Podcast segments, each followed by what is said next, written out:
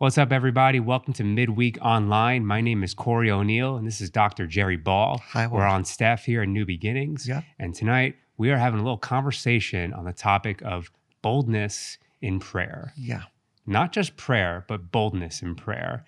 You know, because it seems like a lot of times our prayers aren't really effective and we don't see a whole lot of results. Mm-hmm. And oftentimes, it is a result of not having boldness in prayer. Yeah. And, you know, we actually just recently read a devotional, not even realizing that we were both reading it on the same day. We read this devotional, and it's about approaching God boldly, about having boldness in our prayers. And a lot of it had to do with understanding how God sees us. Mm-hmm. So, Jerry, you want to get into that? Well, it came up about a week ago. It's a devotional that's put up by Rick Renner called Sparkling Gems, and if you don't get that, I suggest you look into it. It has a lot of gems involved in it. But he was talking about prayer, and he was saying that when his son was a little guy, he was about 5 years old. His prayers were always, "Thank you, Lord, for my dad. Thank you for my mom. Thank you for my brother, my sister." Every once in a while, he'd throw in the dog and the world. And it started him thinking, and it started us thinking of, do we really go to the Father in the boldness that He expects from us, and in the boldness that we have in that relationship of Him? He had talked about, his pivotal point, let me put it that way, was a scripture we find over in 1 John 5:14. And this just impacted me. And I know when we talked, it sort of, it really hit hard. It hit hard on you. It says this, he says, "And if we know He, God, hears us, we know that we have the petitions that we desired of Him." And it started me thinking, if I know that God hears me, and I know I have the petitions. How do I know it? The Word of God tells me that. Yeah. Why do I go into God groveling in fear? Or with a backdrop playing in my mind, you know, well, God's too busy to hear me. Yeah. Why do we think that sometimes?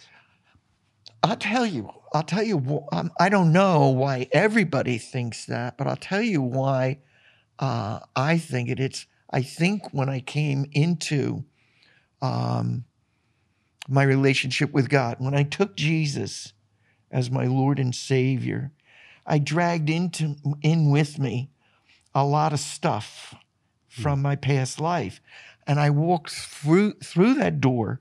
Yes, Jesus, You're my Lord and Savior. Yes, Jesus, I receive all that You have from me, but I'm dragging all this other stuff with me. One of that stuff items was an orphan mentality, a defeatist mentality, because that's all we have when we're walking in the flesh. We don't have a mentality of walking in the victory. Yeah. This touched my heart in that, wait a minute, if we've got the victory in all areas of our lives, why do we stand so far off from the Father? Yeah. You think it's honestly reflective of how we view what Jesus did for us on the cross. I mean, if we don't have the right view of His victory from 2,000 years ago, isn't that going to trickle out into our daily lives and into our prayer life? Well, of course, it has to, because we are how we think. Yeah. Yeah. It comes down to this. Do we really know the Father? Do we really know Him at a level, at a deep, abiding level that He knows it? You just touched on it. That's a great point. Yeah. God gave His one and only Son. And when He hung on that cross with blood and spit dripping off of His face, He established that death, burial, and resurrection. He established for us. He already had a relationship. Yeah. He established for us a relationship that transcends all of our past. Wow. That's what some of us sometimes we drag into our relationship with the Father. we drag in that orphan mentality. Yeah. Yeah. Yeah. Yeah. Our relationship with the Father was signed, sealed in Jesus. Yeah. Now, intellectually, I know that. Yeah. But it's easy to know intellectually. Yeah. Yeah. That all changed. And I believe that is, that change was what Paul was talking about when he wrote to the Roman church. It's a great, if you've never looked into the Paul's letter to the Roman church, it's a phenomenal letter. It's, Paul's not in Rome. He's, he knows he's going to Rome. Yeah. And so he writes this letter and sends it on ahead of him to introduce himself to the Roman church, the church that meets at Rome. Yeah. And he says this in Romans chapter 8, "For you have not received a spirit of slavery leading to fear again, but you have received a spirit of adoption as sons or as daughters, yeah, by which we cry, Abba, Father." See, Paul knew what he was doing when he put it that way. Yeah, because it was part of the culture.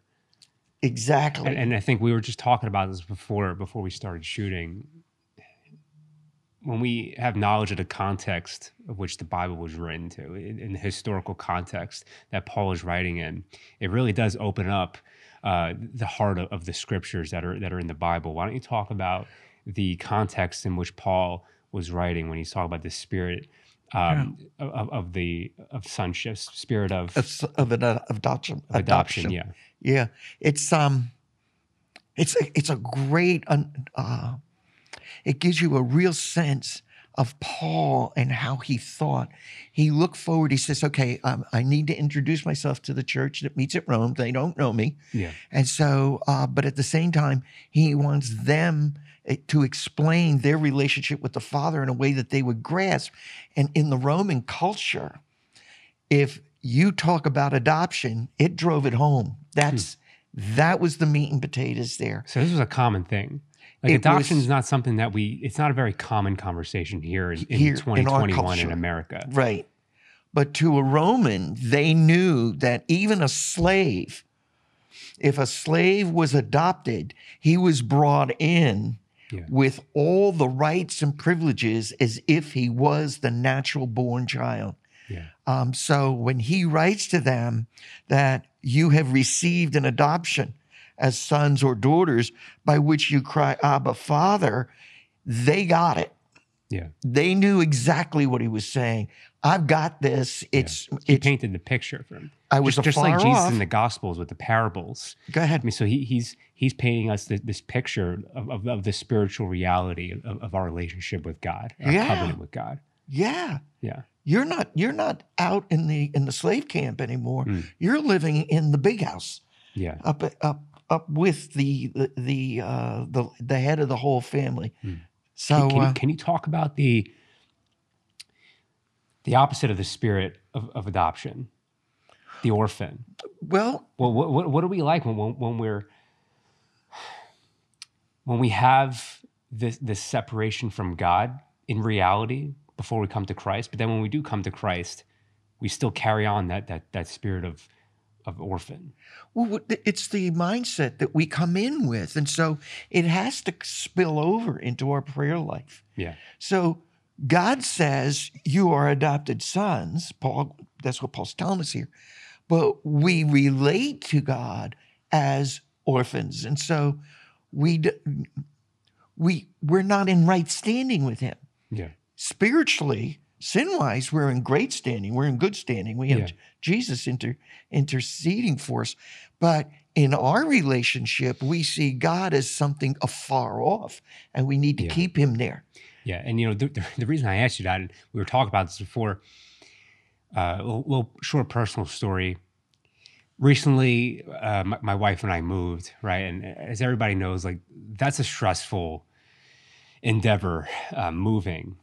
And it's not a one-man job. No. So I asked my dad for help. You know, actually, he offered to help first. And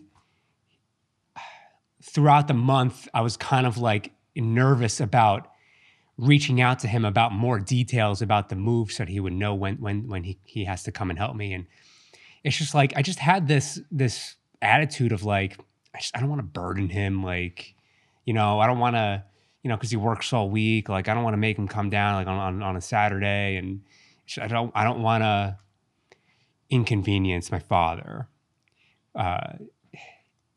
Isn't this the kind of the attitude that we have with our Father in Heaven? Exactly. I don't want to bother him. Yeah, like he's my dad. I'm talking about my earthly dad. Like he's my dad.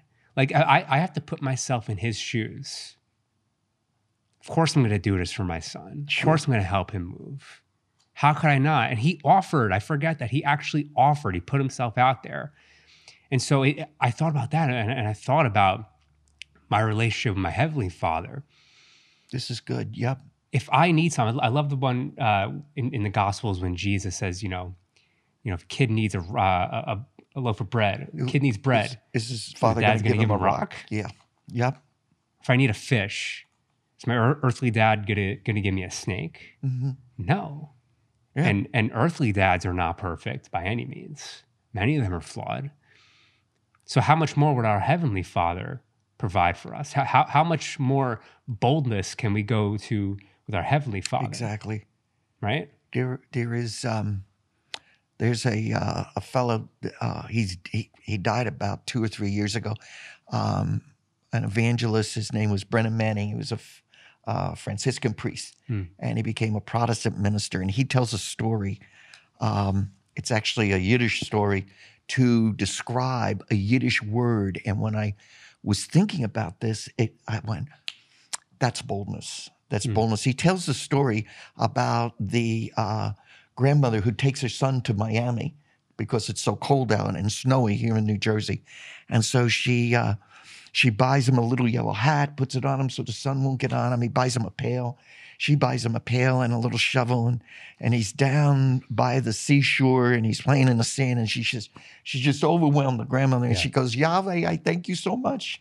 He's such a beautiful grandchild. And she says, and thank you, my husband. He's such a nice lawyer, and my son is a great dentist. Thank you, Yahweh. And with that, a wave comes in, crashes over the little boy playing in the sand, and takes him out to sea.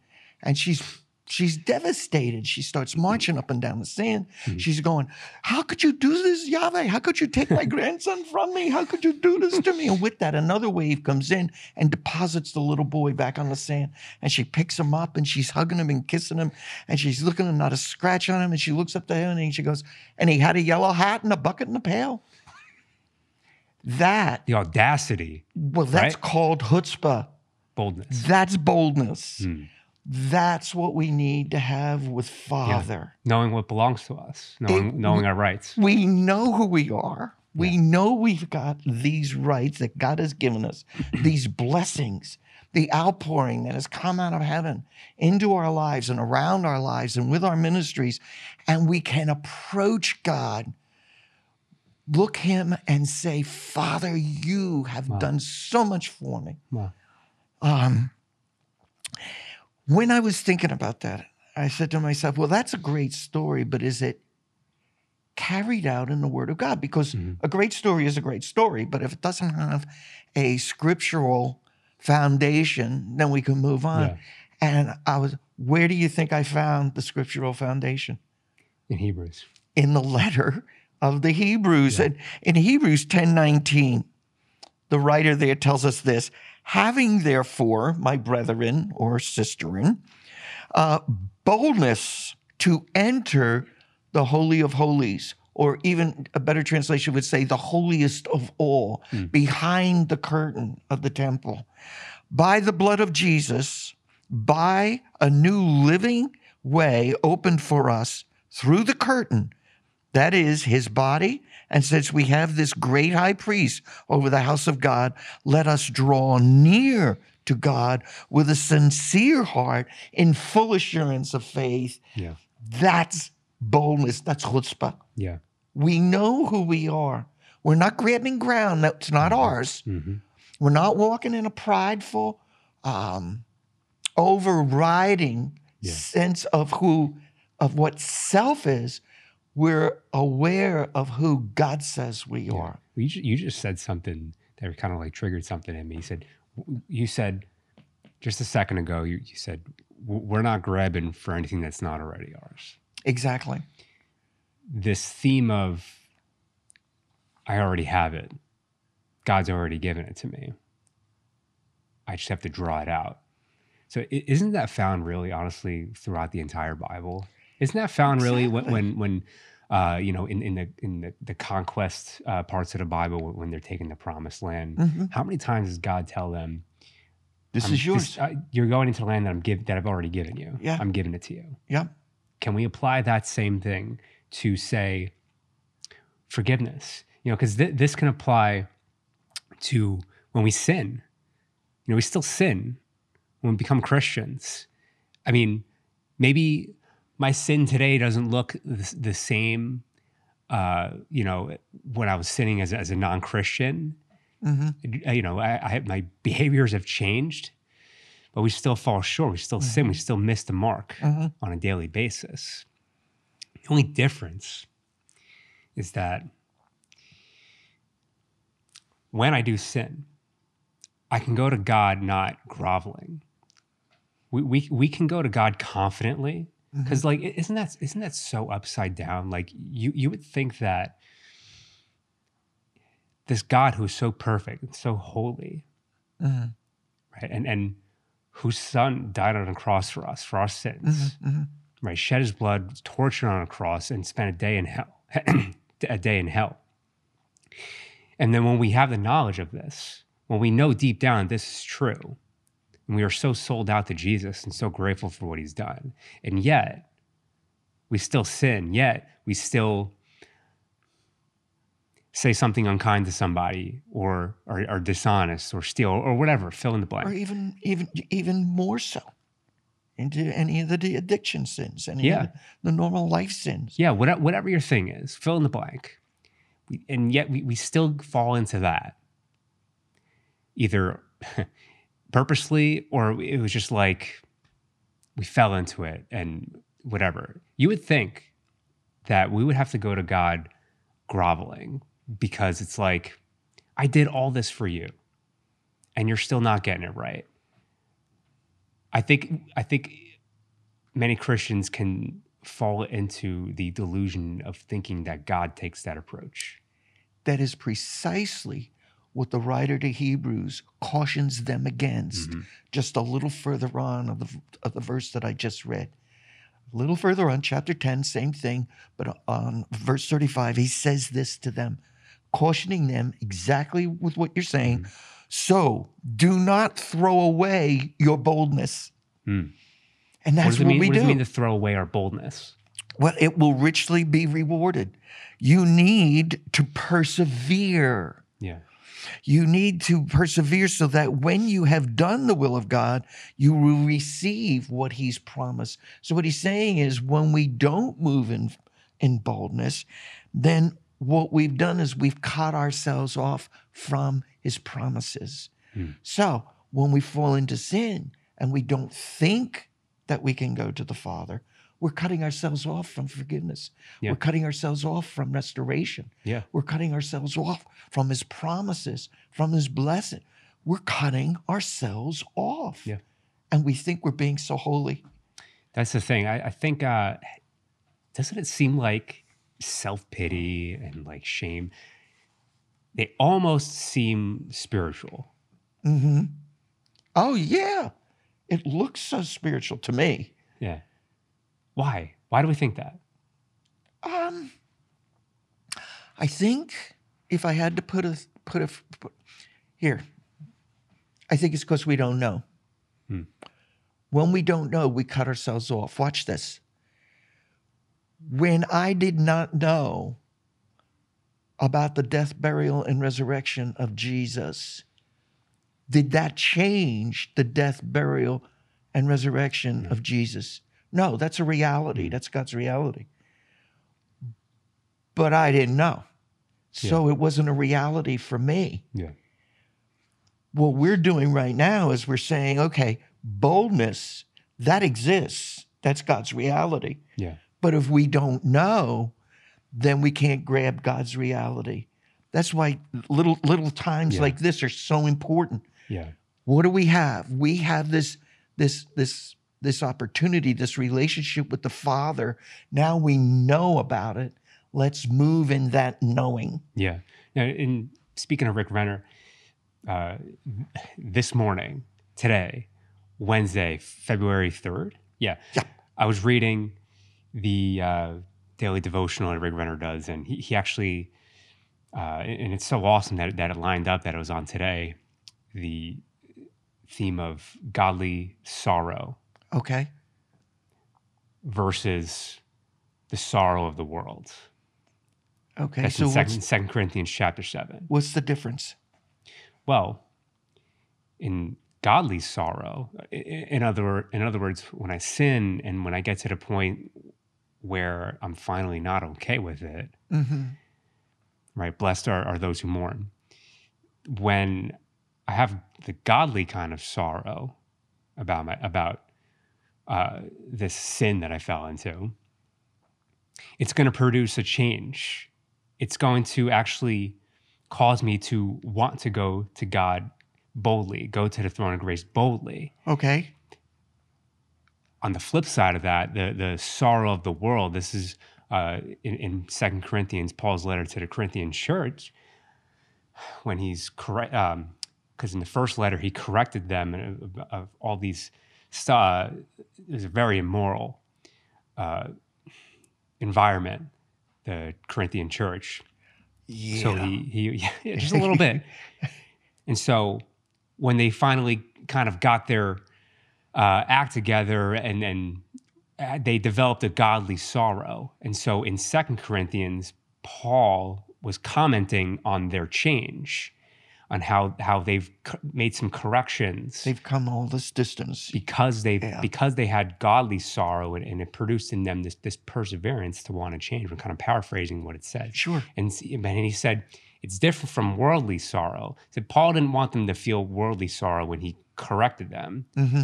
He wanted them to feel the godly sorrow that produces change, because the worldly sorrow keeps you, like we were talking about before, in self-pity. And he says that the sorrow of the world produces death. It just keeps you from God, away from God. Mm-hmm. Even though it seems like we're supposed to not be bold because it seems like it would be arrogant.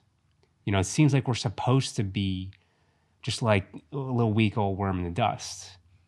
Isn't that kind of like this religious attitude that people hold sometimes when it comes to what happens when I sin? Or like we were talking about before, what happens when I need something from God? Right. Am I supposed to see myself as this weak old little worm in the dust? As you were talking, I thought to myself, well, that worldly sorrow is all about me. Yeah, that's it. Oh, wow, that's good. Yeah. It's all about self. Yeah. Godly sorrow is all about Jesus. So godly sorrow, going back to being in the reality that God has, godly sorrow, we cross over and we're operating in the spiritual realm where worldly sorrow is all about me. So it's soul-based, so it's operating here. Yeah. God's a spirit. He's not concerned here per se. He's more concerned with us being in his reality, which is the spiritual realm. Yeah. Wow, that's good. Yeah, that's great. Yeah, so you're saying it's not that God's not concerned with our physical realm, with what happens in this physical world, with our soul. It's no, we're here. Concerned. He just, he wants us to cross into the spiritual realm. He wants us to live from the spiritual. From the spiritual. So that it can affect our natural. That's God's reality. Yeah. That's God's reality for us. Yeah. And you know, I don't want to sound insensitive, but this is so simple and we get it wrong. And we get it wrong every time. Where we even get it wrong, or it's very prevalent, is when we're going back to prayer and we're praying and we're talking now about salvation and need. I mean, let's face it, it's the topic of conversation. 2020 was like the year. We will pivot from 2020. It's like when Sandy came through, and my wife and I are talking. We'll say, now was that before Sandy or after Sandy? Yeah, I see going forward. Is a new threshold, yeah. New threshold. We're going to be going. Now was that before 2020 or after 2020? Yeah. I say all that to say we're all struggling in this time, and in different degrees and in different ways. And I think it's a time that we need to start realizing who we are and allowing God's boldness, his ordained boldness for us, to now become part of our prayer life. Are we going to be the disciples that come and wake up Jesus and say, don't you care that we're drowning because the waves are breaking over the bow of the boat? Hmm. Or are we going to do something about it ourselves? Yeah, what are you going to do about it? Or how about, Father, what am I going to do about it because you have empowered me? Do you think Jesus expected them in the boat to do what he would end up doing after he woke up, which is calm the sea, calm the wind and the waves? Calm the sea. I believe so, because the Philippians verse tells us that he emptied himself and became like us in all ways. Mm-hmm. So I think we say that, and consciously we believe it, but subconsciously we kind of allow ourselves to cheat and go, yeah, but he was God. Right. Yeah, so he was 100% God and 100% man. Yeah, 100%. So when he needed to, he could just reach back and grab his godness and do all these neat things. Yeah. And then we can go sit down in the living room and not have to do all these things. No, he wants us to have boldness concerning our circumstances, boldness concerning disease. So we can be specific in our prayer life. Absolutely, absolutely. It's what is this thing? Are we going to hone in on and go to the Father? Yeah, just recently, like I was saying before, my wife and I moved. I had to drive a box truck, a big box truck, for the first time ever. Right? I picked a good weekend to learn how to drive a box truck because it snowed last weekend. So it's like, man. Dependence on God, right? That's the theme of the year.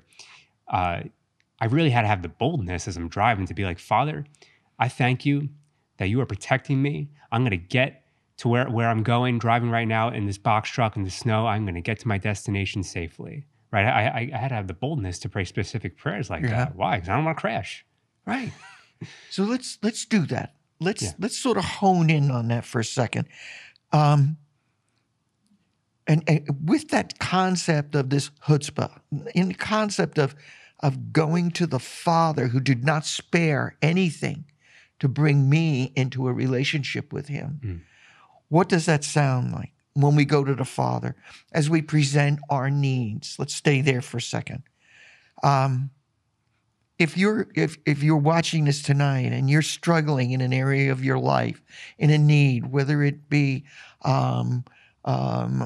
a disease, something has come against your finances, or you're struggling with whatever. A lot of people are struggling with any kind of an addictive or repetitive sin, whether it be pornography, sexual, alcohol, drugs. This is specific. We've honed it down now. We've taken all the leaves off the artichoke. So it's not enough to just say, God help me. If it be your will. We know God's will. He loves us. Let's do that. Say that with me tonight. Say it, Father, I want to present my need to you. Father, say it with me. You are my Father, and I'm coming this evening with this, and name it. And here it is, Lord. Here it is, Father. I'm saying it. I'm presenting it to you in the fullness of faith, in your presence, in the fullness of what we know, what I know your word says, Lord. I'm here as your son, not an orphan. I'm here as your daughter, not an orphan. And Father, I'm walking and standing on your word. Amen. Amen. I think that's a good... wow, we did it. We did it. We did it. I like this. We got to do this again. Seriously, like I feel like I could talk for a whole another hour. Yeah. I've only been talking for 30 minutes. Yeah. If you're watching at home tonight or listening, we really hope and pray that you got something out of this, that this really spoke to you about specific things that might be going on in your life. We pray that you would allow that spirit of boldness to develop on the inside, and that you'd allow the Holy Spirit to keep on speaking to you about this, your spirit of adoption, that no, we're not orphans. No, that God is our Father, and that we can come to him with what we need, or when we need forgiveness, when we need his mercy, that we don't have to grovel at him, but we can come boldly for the throne of grace. And we thank you so much for supporting us here at New Beginnings. Yep. And we thank you. Thank you so much for tuning in tonight. And we pray that you have a blessed night. Yeah. Amen. God bless.